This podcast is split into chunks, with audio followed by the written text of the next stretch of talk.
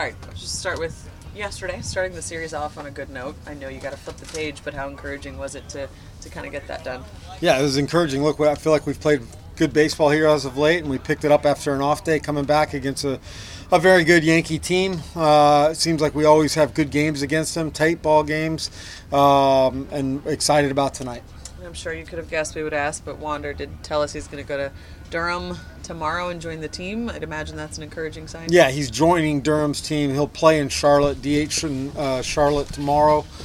Uh, hopefully, you know, if all goes well, uh, that but that is the plan, and get him on a flight tomorrow, and then we'll start back at his rehab playing games. Did he look good to you taking BP today? Yes, he did.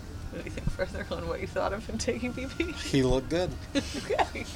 He said it was the best he's felt since the injury. Is that encouraging? That's probably the most important thing. If he if he feels good where he's at, I mean, I think at that at where we're at, he's kind of driving how he feels day to day, and and I'm glad that that hit, you know he expressed that. Can you just give us a rough window, like how long would he be at Durham if everything goes well?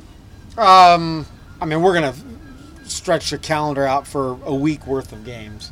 Certainly, we have the ability to pull back if if we feel like we need to. Um, you had indicated yesterday Choi might play today. Did his hit by pitch change that, or No, around? uh, just want to get uh, you know Aranda in there. Uh, Harold, look, we got guys that are swinging the bat well. Uh, it's gonna we're gonna have to find ways to get creative to get all these guys playing time and consistent reps.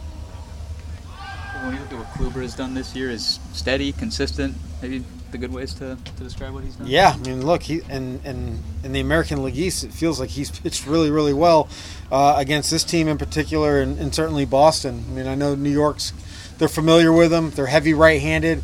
That generally works in Corey's favor, but uh, we are thrilled with the consistency that he's shown and, and the health that he has shown to date.